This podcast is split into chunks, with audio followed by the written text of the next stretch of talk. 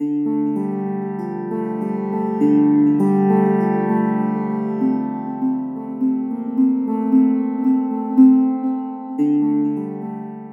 La Trobe Asia, this is The Catch. Hello, I'm Bec Strating, the director of La Trobe Asia, and in this special mini series, we'll be hearing about the problem of modern day slavery and forced labour in the offshore fishing industry across the Asia Pacific region. This is part five support. In this episode, I'm joined by Patricia Kailola of the Human Dignity Group in Fiji, a self funded organisation against human trafficking and for human rights at sea. Thank you for joining me, Patricia. Well, thank you and good day. I'm delighted to be interviewed on this uh, subject. Patricia, you're an expert in tropical fish, but during the course of your career, you've become an advocate for human rights of men who catch those fish. How did you make this transition? Yes, I still am an expert in the identification of Indo Pacific fishes, although I'm a, I'm a bit rusty sometimes because my attention has been moved to other things. In answer to your question, maybe 12 years ago, I was commissioned by Dr. Meryl Williams, who was then uh, in the Asian Fisheries Society, to undertake a desk review of the four major tunas of the Indo Pacific. The task required that I research and then submit information under many headings. One of the headings was on social aspects, and my internet searches revealed two reports which so impressed me that they'd made me do a U turn. One was a 2011 report by the UN Office of Drugs and Crime authored by Eve de Coning, and it's called Transnational Organised Crime in the Fishing Industry, which focused on trafficking in persons, smuggling of migrants, and illicit drugs trafficking. The other report was a statement by Peter Sharples. Was published in an SPC bulletin. It was called Letter from Mr. Abel Seaman, Pacific Islands crew member on board alien landic Persana sweep the ocean.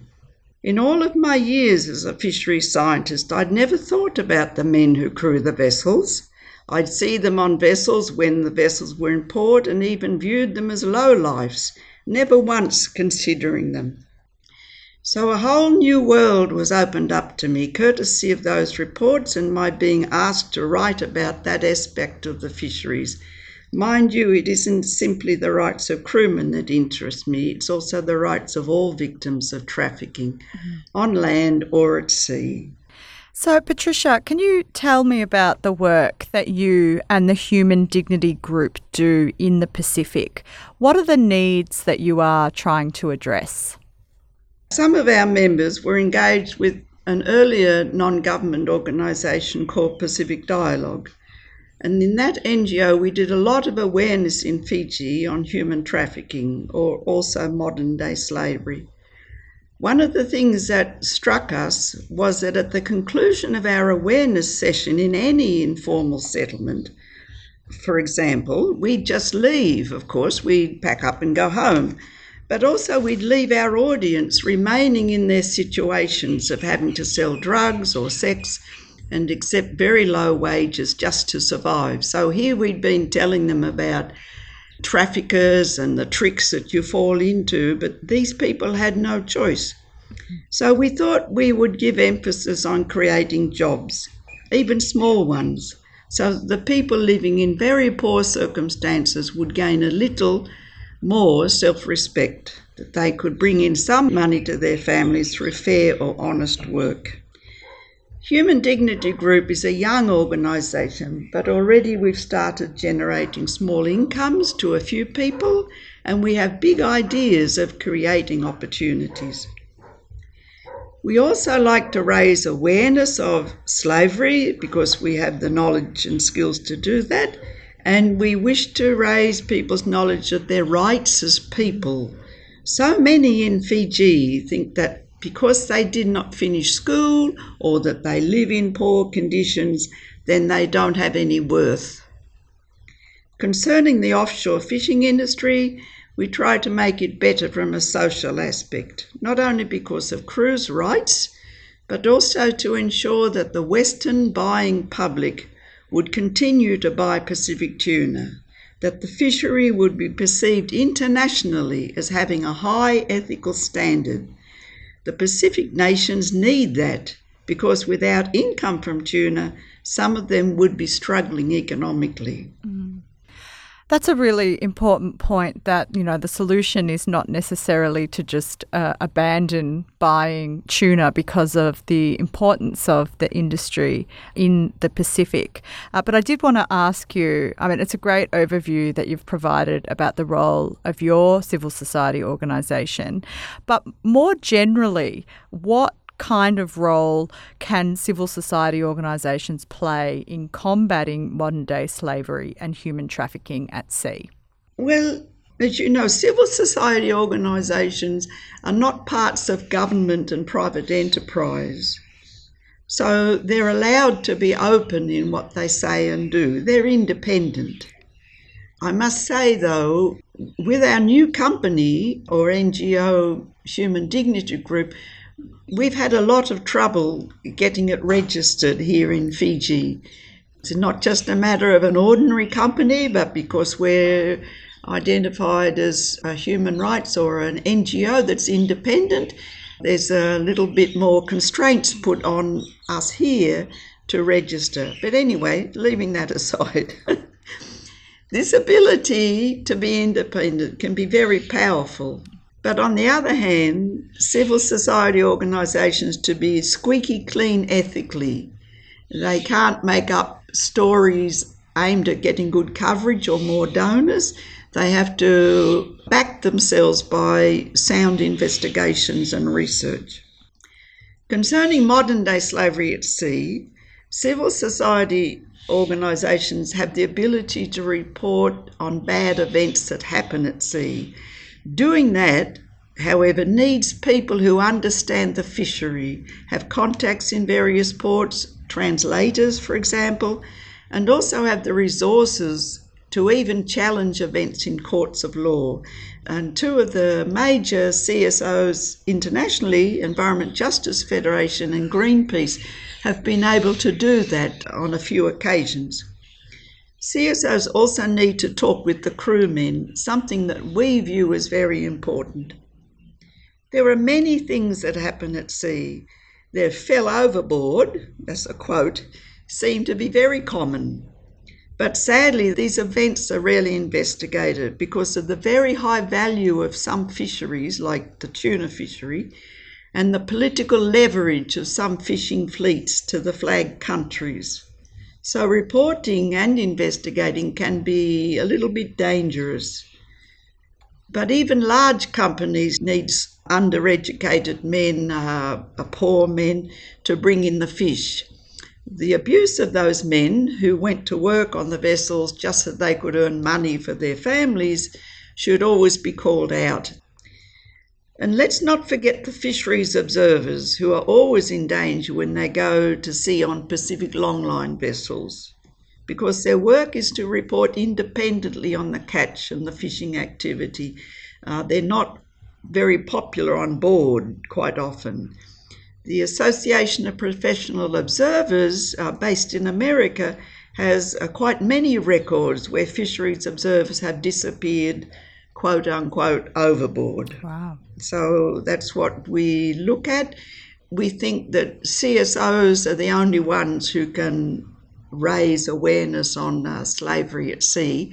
But of course, because things are at sea, uh, they're hard to look at. I mean, you can't see what's happening on a boat out on the ocean. So you have to try and get very good contacts. So, from where you're sitting in Fiji, what do you see as being the biggest obstacle for improving labour conditions on foreign flagged fishing vessels? There's a lot of obstacles, but uh, goodness me. Probably the biggest one is the fishing companies need to make money. But the act of fishing, here I'm talking about offshore fishing, mainly for tuna, is extremely expensive And many fishing companies have bank loans to repay, so they have to work hard and cut corners to manage to do those repayments. But if you look at the vessels, they have fixed costs such as fuel. They can't negotiate around price of fuel. They've got their access fees that are unnegotiable. They've got to buy equipment and obviously their vessel.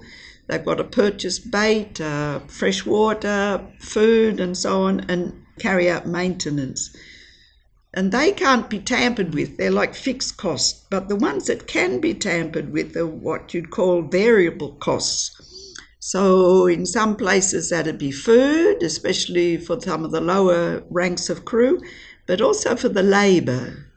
So, it means that you can pay less for the labour on the vessels because you've got quite a big uh, fixed costs and you have to obviously make money. The second biggest obstacle to improving labour conditions is the availability of labour, of unskilled labour. So, for example, if you look at it, if you had men who on a company's vessels all going on strike, wanting to go on strike, well, if they did, then the company would just replace them with other men mm. from the port who'd willingly take their place. So the negotiating ability of labour is highly limited. And another one, a third one, and this is a bit uncomfortable, is the concern by some Pacific governments that they cannot insist on better conditions for their local crew on the vessels because the government depends on the access fees paid by the fishing companies. Right. In other words, it is better to turn a blind eye to poor conditions and treatment, even of your compatriots, than to upset the fishing company because the company just might leave your waters, your EEZ, and therefore you lose out on their access fees, which unfortunately are very important to some governments' operations, like some of the atoll countries in the Pacific, they have very limited alternative resources, so they're dependent on the access fees. And the fourth one is regional fisheries managers who are familiar with conditions on the vessels.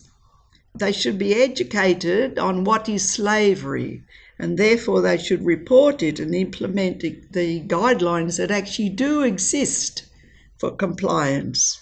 So they're just the four that myself and my colleague thought were the major obstacles. So, in a similar vein, when fishers return home, what do you see as being the biggest challenges in accessing justice? I imagine some of the challenges that you just outlined might be relevant here as well.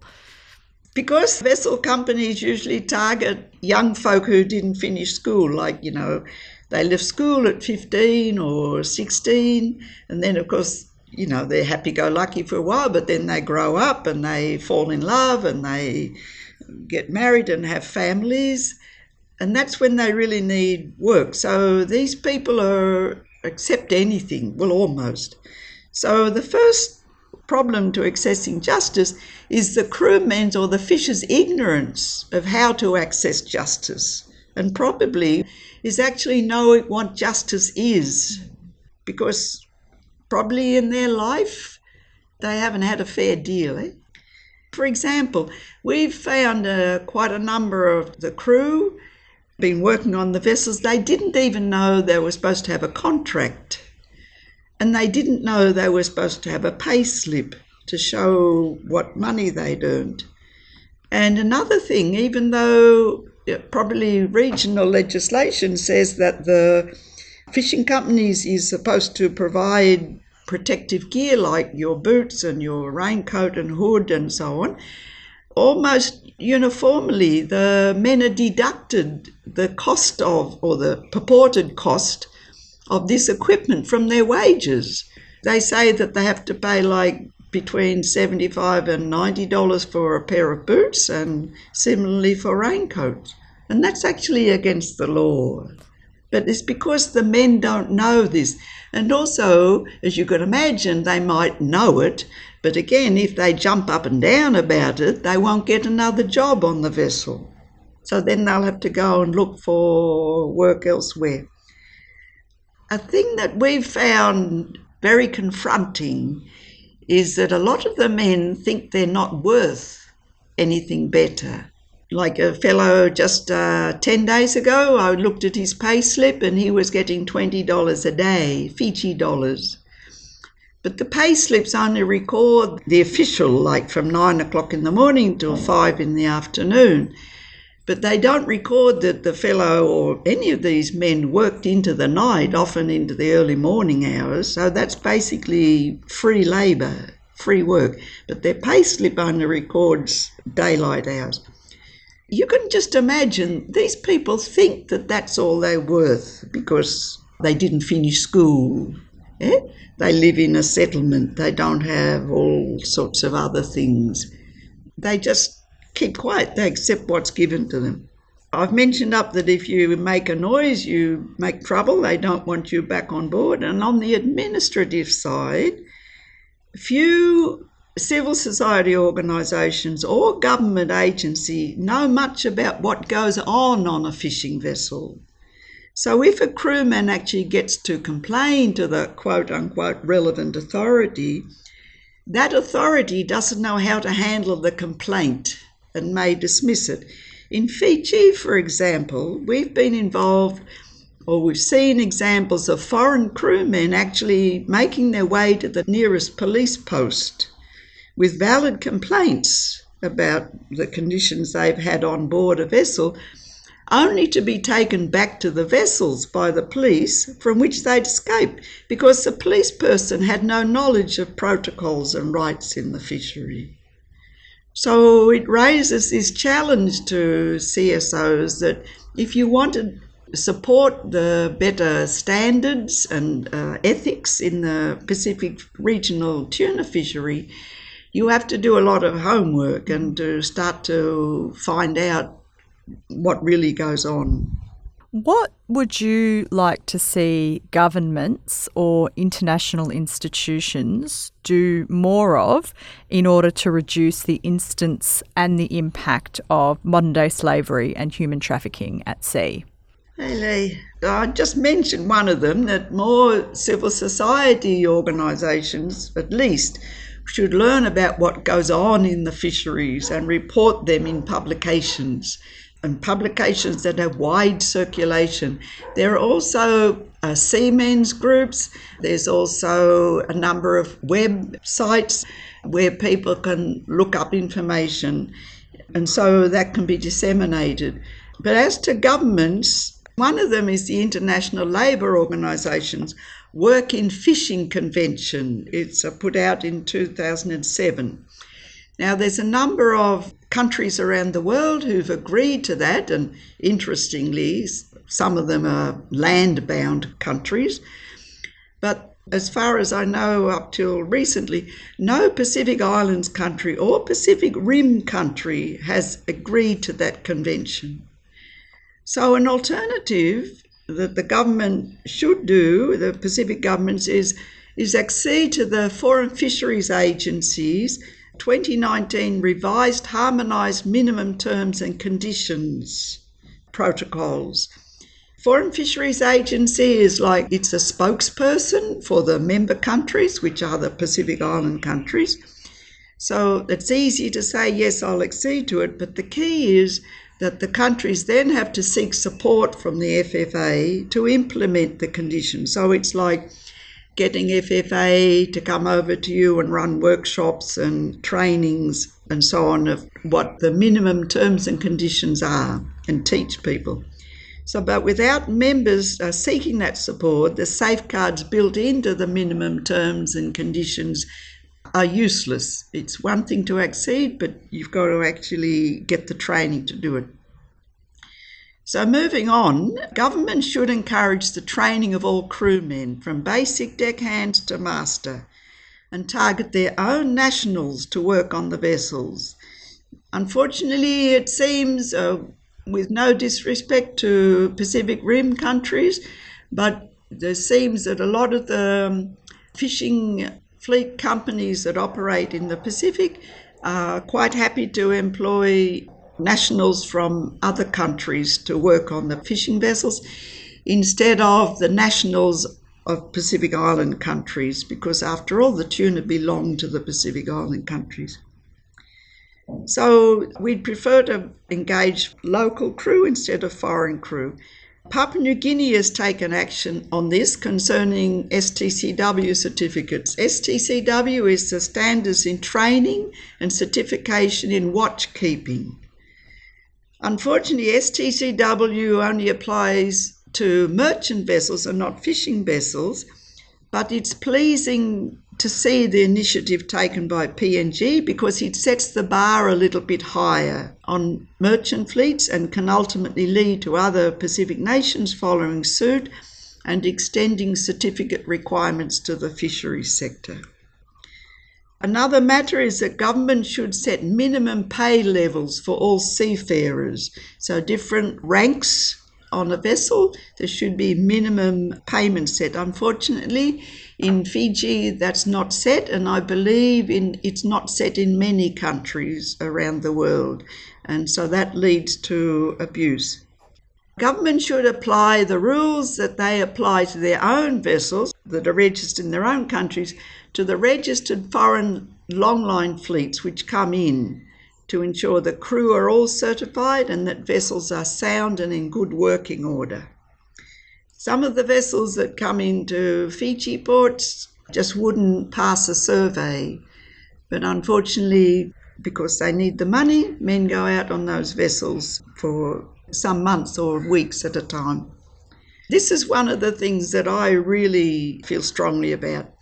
Obligatory real time reporting of crew lists and of accidents and transshipping in the Pacific waters. There are many examples where crew are transshipped from one vessel to another in a company's fleet. And so when the different vessels come back into port, the crew lists don't match. So I view this as a very important thing. When someone transships, it has to be recorded on the logs of both the vessel that they went off and the vessel that they're coming to. Because if you don't have that, some of these crew just quote unquote disappear. They're not accounted for. Mm. They just didn't roll up anywhere in the world. And so to me, it's a safety precaution for the men to match the inward and outward bound personnel on crew list. It should be given to immigration and to other flag state authorities. It just means that the lives of the men are accountable, all the crewmen. And finally, recruiting agents. Some nations have legislation provisions on recruiting agents, but either those agents often bypass those provisions and recruit in house recruiting agents, or the authorities lack the resources to check agents. And this leads those agents or new agents to set up as illegally and that you have questionable procedures. Recruiting agents' abilities and power to negatively affect the lives of men should be curbed. We hear of and we talk with some foreign crew here that come in on Fiji and they some of them have never been on a vessel in their lives they just went to a recruiting agent in uh, Jakarta or in Manila or something looking for a job. And next minute they're stuck on a fishing vessel. It must be a horrific experience for many of those men. So we just think that recruiting agents that they should be looked at as well. I've given you a long list of things so you can see this is going to take a lot of work. Absolutely. And look, we really appreciate you taking the time to speak with us today, Patricia. It's been great to have you on the podcast. Thank you. In the final episode, we'll be joined again by Associate Professor Sallie Yea, who will take us through the process of researching the report and what she hopes to achieve from it. You've been listening to The Catch a podcast mini series produced by La Trobe Asia. You can find the report on the La Trobe Asia website. Our theme music is Fruition by Edoy. This podcast was developed with the support from the United States Agency for International Development. The views do not necessarily reflect those of USAID. I'm Bec Strating, and thanks for listening.